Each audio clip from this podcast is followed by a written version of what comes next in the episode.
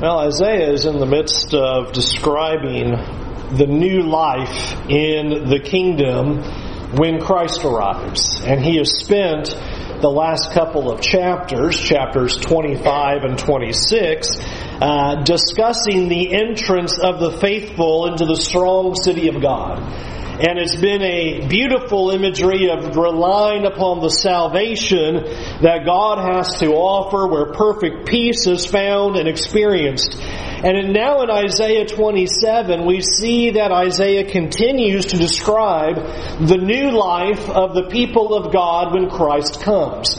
And he's going to use some pretty big imagery. We're going to break it into the various pieces along the way. But you'll notice as we study this chapter, 4 times Isaiah is going to say, "in that day." And as we've seen in Isaiah, that phrase, "in that day," is one of those big clues for us that Isaiah is not staring at the present, but is looking out into the future, particularly to the coming of the Christ and the arrival of His kingdom, and looking at what that kingdom will do, what the Messiah will accomplish, what life in that kingdom is going to be like. And so as we go through this chapter, observe those 4 instances as Isaiah is reminding us that he's looking out to that future of the hope that would exist when Christ comes. And as we read it then, remember then that Isaiah is looking at us. Isaiah is looking at us. What are the people of God going to be when Christ comes and establishes His kingdom? All right, let's start with just verse 1. The first image is just the first verse of Isaiah 27. "In that day, the Lord with His hand and great and strong sword will punish Leviathan, the fleeing serpent, Leviathan, the twisting serpent, and He will slay the dragon that is in the sea." You know, all right. There's a start. There's quite a start. Leviathan, interesting imagery that is used right here. As he pictures the Lord now in His strength, grabbing this great, strong, hard sword, punishing and slaying the Leviathan. So kind of a neat image. God's going to slay the dragon. He's going to punish the serpent, he describes here. This Leviathan image is used a few times in the Scriptures. And every time it's used of an immensely powerful enemy. Remember, even Job speaks of the Leviathan. Actually, God speaks of Leviathan to Job and says, "You think you can go up against it?" As he points to one of the apparent animals of creation. And that image then gets used throughout the Old Testament prophets on occasion to refer to some immensely powerful images of some immensely powerful enemy that stands against God's people. In particular, one of the things that's interesting is Isaiah 74, where the Leviathan is used as a description of Egypt. And it depicts the power of Egypt as the great Leviathan being struck down as God would now set the people free out of that Egyptian slavery, cross the Red Sea, and go toward the land of promise. And the psalmist in Psalm 74 is recounting that story about how that great Leviathan, that Egypt, was destroyed, and God delivered His people from that great enemy that was tormenting them.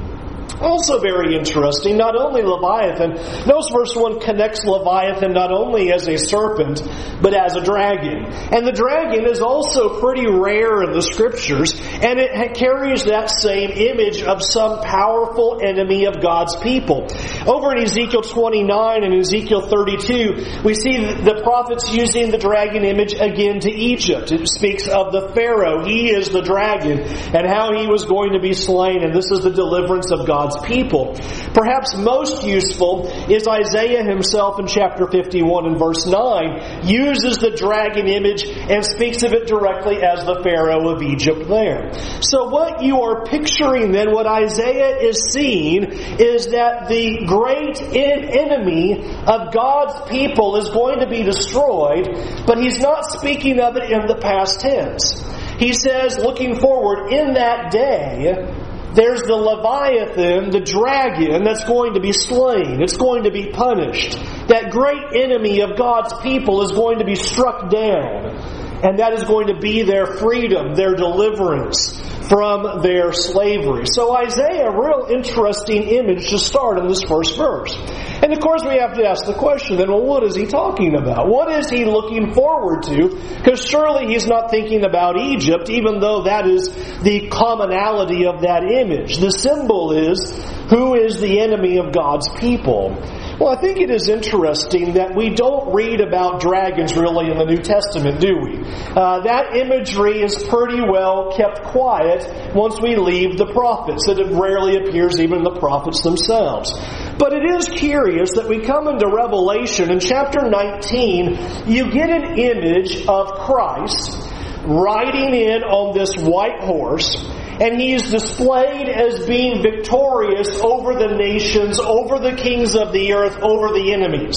If you remember that image, you have on his leg King of Kings, Lord of Lords. He has the sword that has come out of his mouth, and he is splattered with blood as he has been victorious over those enemies. And if you take that chapter breakout and just flow with that image of this conquering Christ, chapter 20 begins as speaking about this angel of God. He sees the dragon, that ancient serpent, who is the devil and Satan, and bound him for 1,000 years and threw him into the pit and shut it and sealed it over him so that he might not deceive the nations any longer until the 1,000 years were ended. And it seems like what Isaiah is doing is he is taking that image of Leviathan, the great enemy of God's people, and he is applying it to Satan. And I think it's important to consider, in the book of Revelation, why is the devil getting the dragon image? Why not call him a scorpion? Why not call him some horrible monster? Why not give him some beast image or something like that? Well, because the dragon image stands for the opponent of God's people. And he is the ultimate opponent of that when you read of him in chapter 12 as he rises up and causes the torment of the people of God. That's what chapter 12 describes in that book. Here is the great red dragon. He is pulling down all of the stars, pulling down all of this power, and his effort is to go about destroying the people of God. And so John in the Revelation, as well as Isaiah, uses the dragon serpent imagery and says that refers to Satan. That is the evil one. That is your great enemy. And so what Isaiah is doing is fairly simple as he reaches to the Leviathan dragon image and says, when Christ comes, he is going to slay the ultimate opponent. He is going to destroy the last great enemy that stands over you. He is going to deal with the one who has enslaved you to sin, and he is going to bring about the new Exodus. That's why he uses Leviathan, because Leviathan stood as Egypt. And when Leviathan fell, then God's people who had been enslaved in Egypt are now set free. And so now Satan becomes that image of the dragon, the Leviathan. And when Christ comes, there's going to be the ultimate deliverance of God's people. They will be set free from their sins. And you see that imagery used in Revelation 19 and 20, picturing the conquest, the slaying, the conquering of Satan himself. Now, as we go through Isaiah chapter 27, you'll notice, though the imagery shifts away from Leviathan, you will see that this line of thinking continues about how God's people are now seen as victorious rather than defeated like we have seen earlier in the book of Isaiah. Let's go to verse 2 and let's follow how it goes. Verse 2 of Isaiah, chapter 27. In that day, a pleasant vineyard, sing of it. I, the Lord, am its keeper. Every moment I water it, lest anyone punish it. I keep it night and day. I have no wrath. Would that I had thorns and briars to battle. I would march against them. I would burn them up together, or let them lay hold of my protection. Let them make peace with me. Let them make peace with me. In days to come, Jacob shall take root. Israel shall blossom and put forth shoots, and fill the whole world with fruit. Alright, notice the shift of the image. Now in verse 2 he says, I want to sing of a beautiful vineyard. Now I hope that rings bells. Remember back in Isaiah chapter 5 what Isaiah did. He sung of a vineyard there. And he sung of how God had cultivated this beautiful vineyard, choice land, cleared and cultivated everything, prepared a beautiful plant, beautiful vineyard. God goes to the vineyard to look for fruit. What does he find? Wild grapes. What does God do? He destroys that vineyard. He wrecks it to pieces, tills it over, says that if you're not going to bear fruit properly, then that's going to be the end. Now Isaiah comes along in chapter 27 and says, let me sing again about a vineyard. Ah, but this time it's a fruitful vineyard. This time it's a pleasant vineyard, a good vineyard, he says. And notice what is being sung this time around about the vineyard. Number one, God is the keeper of the vineyard now. Before, God said, all right, not my vineyard. Turned all the bricks over, tilled all the plants over. What is he going to do? He's going to ruin that land. If it doesn't produce fruit, you're not going to keep it. Now he says, I'm going to have a new vineyard, and this time it's going to bear fruit, so I'm going to be the keeper of it. I'm going to tend it. I'm going to take care of it. Notice the language that's used there in verse 3. Beautiful image. He waters it every moment. Now, if you did that with plants, you'd kill the thing. But it shows God's just attentive. He's right there. He's keeping the vineyard, giving it water constantly, this living water constantly flowing into this vineyard, providing and caring for it. He says, I'm guarding it day and night. No one's going to come against this vineyard. No one's going to destroy it. And in fact, I think the most beautiful words of this vineyard song is in verse 4, I have no wrath. And I just read that and I go, wow. That's unbelievable.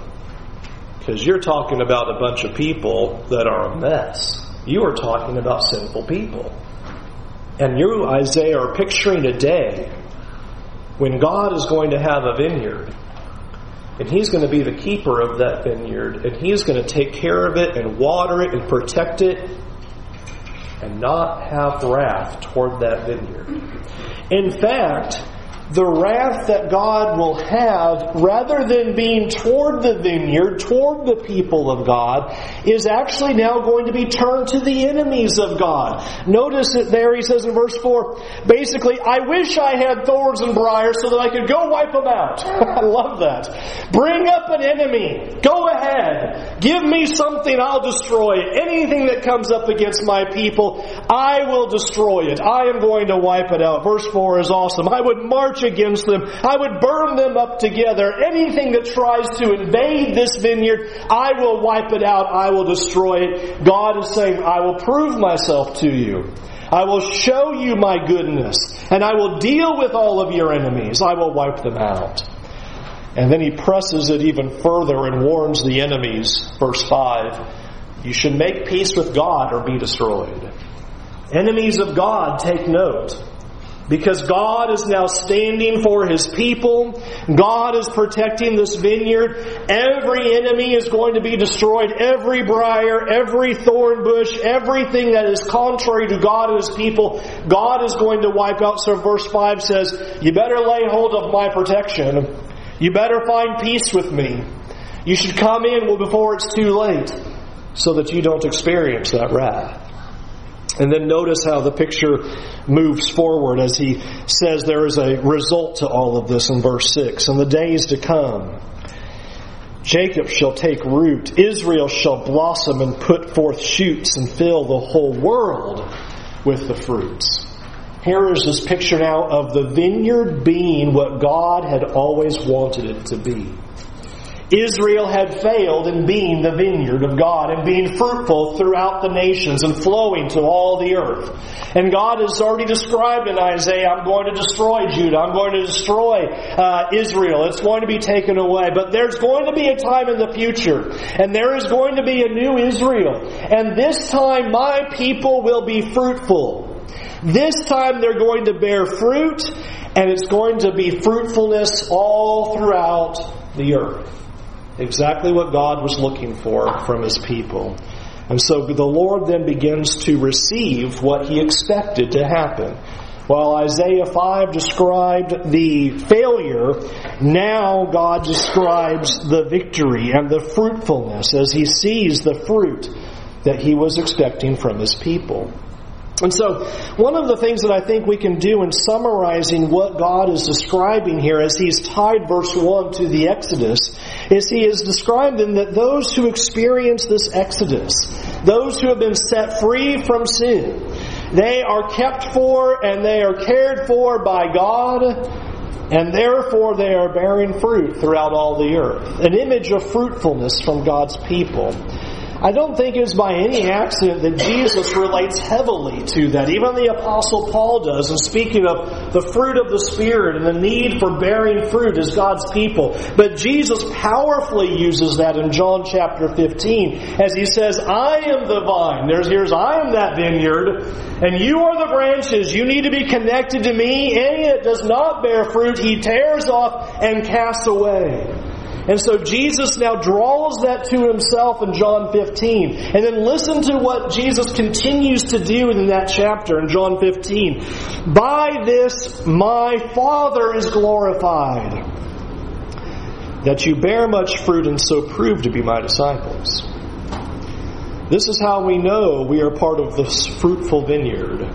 This is how the true people of God look, is that they have experienced the exodus of sin. They have experienced this victory, and by doing so, they are now propelled into fruitful living, such that Jesus can say, this fruit is how you glorify God. This is how God is praised. And Isaiah spent a lot of time about that. Remember what we saw last time, chapter 26, verse 8. We spent a lot of time on it in our Wednesday night class.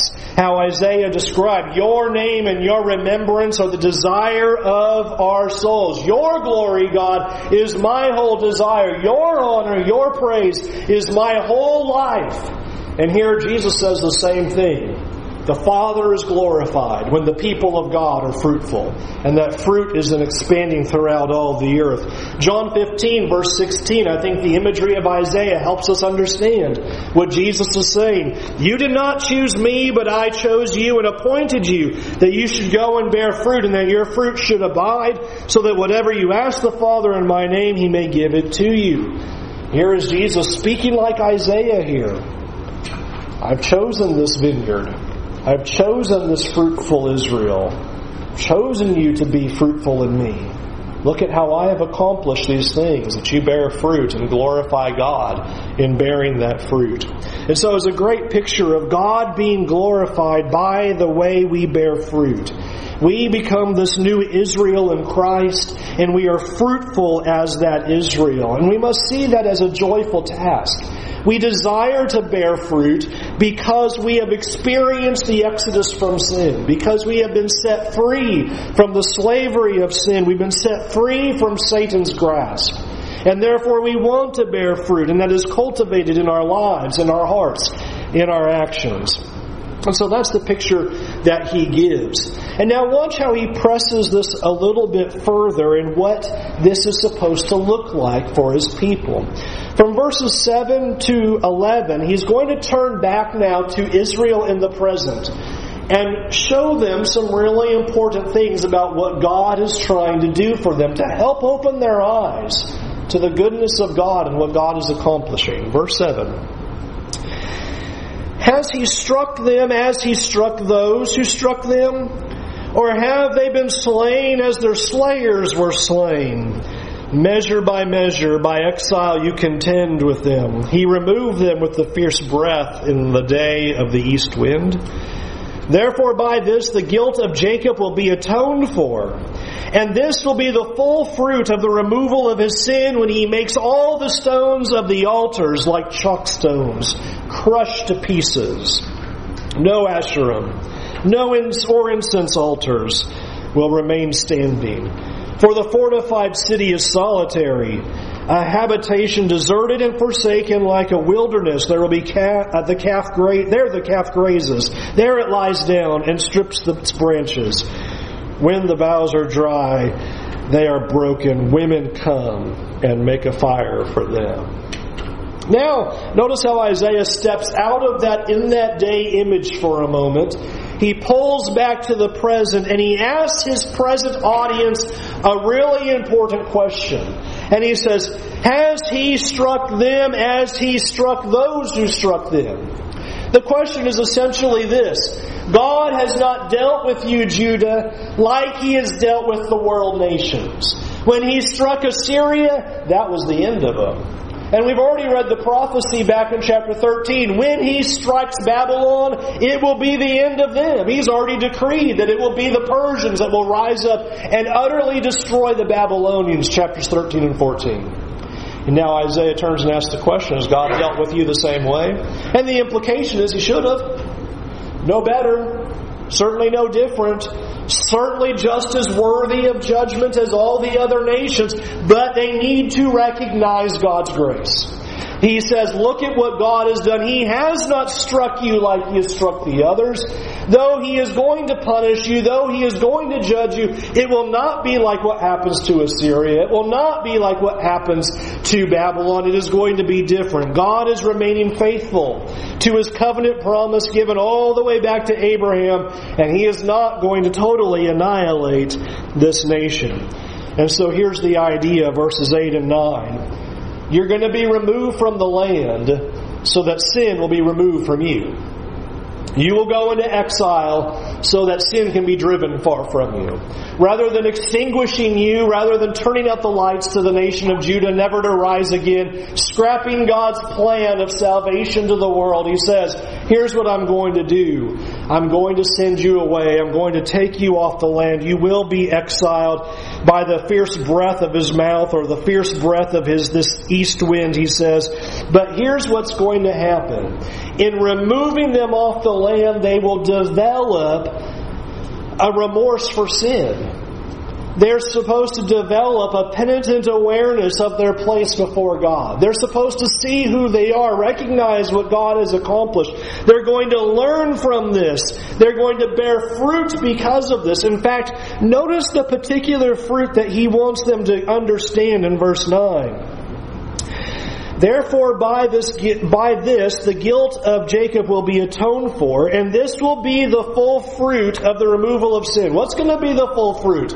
When He makes all the stones of the altars like chalk stones crushed to pieces, no Asherim or incense altars will remain standing.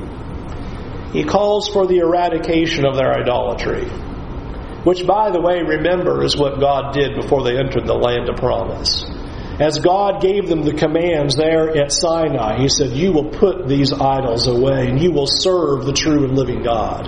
And so here, as we embark on this prophecy of a new Exodus, He says, here's what's going to happen. My people will be fruitful. But one of the key pieces of fruit of His people is the eradication of idols. Going to remove that idolatry. It is going to be taken away from them. That is the picture that He wants them to see. We need an image, a reminder, a constant place in our hearts that the people of God and bearing fruit, that includes for us then cutting idolatry out of our hearts, out of our desires, out of our actions. Because God is picturing in this new vineyard, this new kingdom that Christ would establish, a people who will not have their hearts pulled away by idols. He says, I'm going to take them off the land, and when I have my remnant, when I have my new people, when I have this fruitful vineyard, they're not going to have altars anymore. They're going to break all those false idols down. There's not going to be false worship anymore. And notice what drives that in verse 9. Therefore, by this, the guilt of Jacob will be atoned for. Understanding God's atonement is supposed to lead us to striking down the idols. That's what's supposed to want us then, to make us, to desire to rid the idols out of our lives, is seeing the atonement that God has accomplished. That's why here Isaiah starts this way. Did God treat you, Israel, like you should have? No. He's shown you grace. He's going to send you off the land, and He's going to have your sin atoned for in that day. And when that happens, that's supposed to cause the desire of your heart to shatter these altars and never turn back to idolatry again.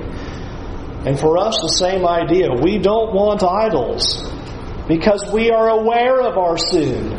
We are aware of the gravity of what that means before God. We understand God's wrath toward wickedness and His wrath toward idolatry. And instead, we are going to come before Him with thankful hearts because of the atonement that has been accomplished through Christ. So Isaiah is picturing it, a glorious time, and God's people are going to understand that they will not trust in those idols.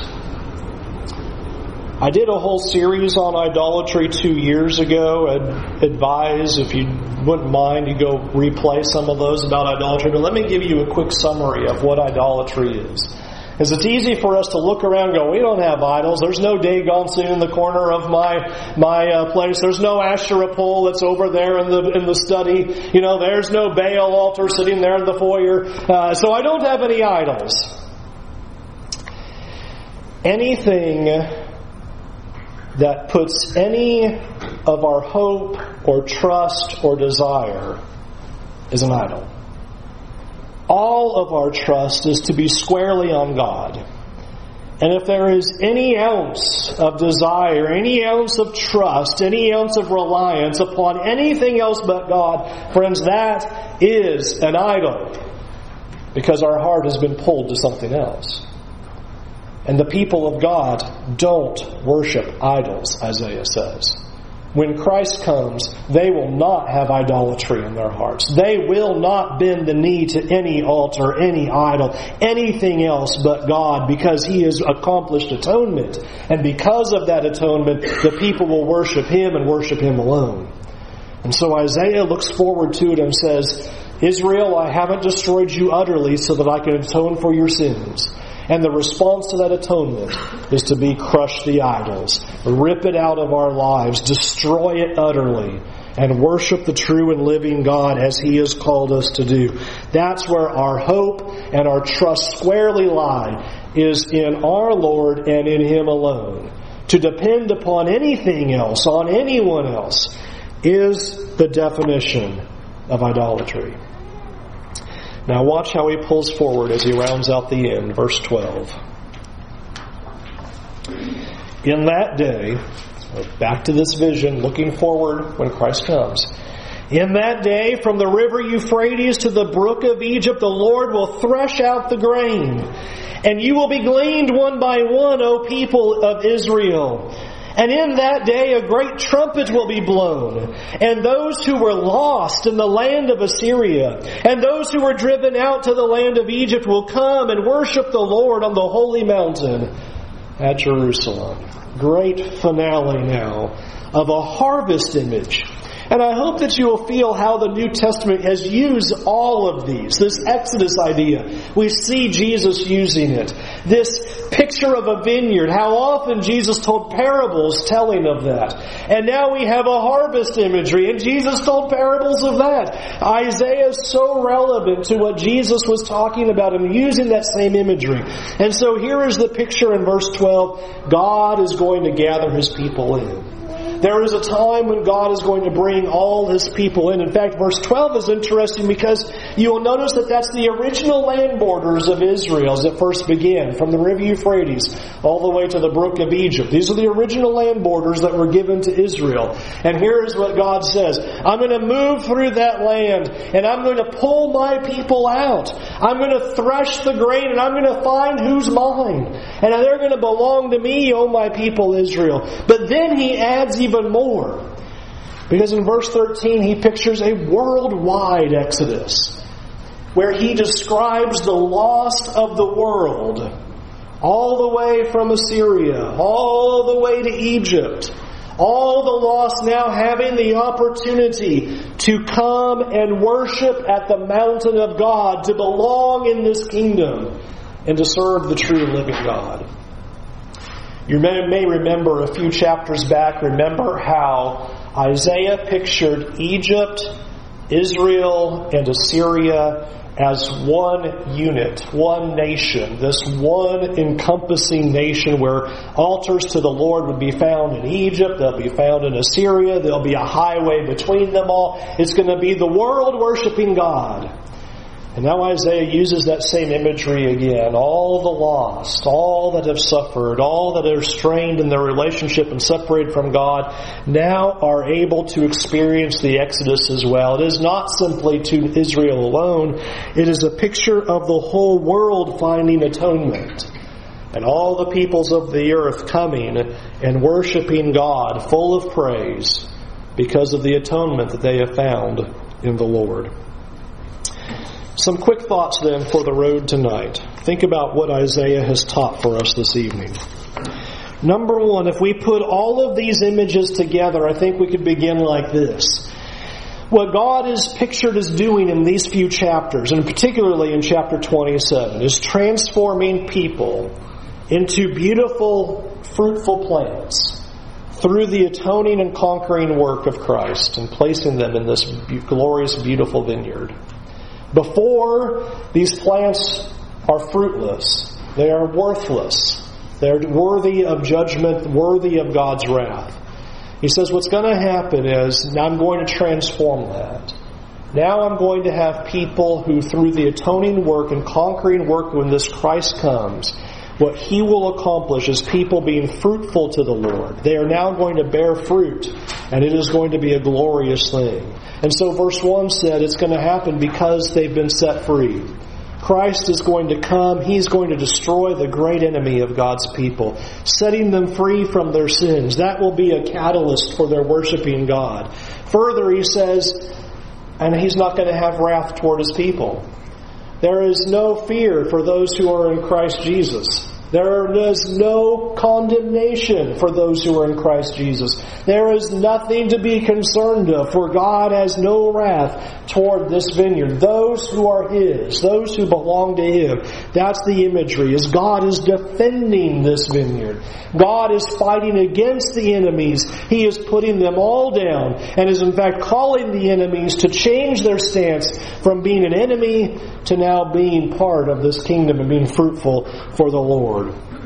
Third, that means we must be fruit bearers. We need to think about what we are doing to bear fruit in the kingdom of God. To bring in this morning's lesson, we talked about how it's so important to live with the reality of the future, to live in the reality that there is a resurrection. And living in that reality is bearing fruit. It is being fruitful to God. What we say, what we do is all about our Lord and His kingdom. That is the only pursuit worth pursuing. It is the only activity worth engaging in. That's the only thing that matters, is pursuing that kingdom, pursuing the ways of God and bearing fruit toward that. And don't forget one of the key aspects of fruitfulness, the eradication of idolatry. Anything that is taking our hearts, taking our time, taking our efforts away from our Lord and His kingdom must be removed. It must be cut out. And this is the great ending. In spite of the world's rebellion, in spite of our rebellion, God is willing to gather the lost world in to participate in the glorious kingdom under which Christ reigns. Christ rules over the nations, rules over the earth. He is allowing the rebellious to now participate in that kingdom, come to Him, bend the knee, glorify the Father, and worship Him. We have no right to that kind of blessing. To take what should have been cast into the fire and destroyed, and say, I will make you my fruitful people. I will send my Savior. I will send my Son. I will send the one to deal with sins. So that rather being cast out into darkness and being cast into fire, you can be my fruitful people.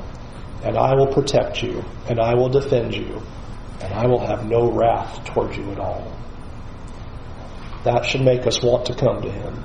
And that should make us desire fruitfulness and to give Him everything that we have. Pull your songbooks out. We sing Invitation Song. inviting you to see the glorious work that God has accomplished through His Son.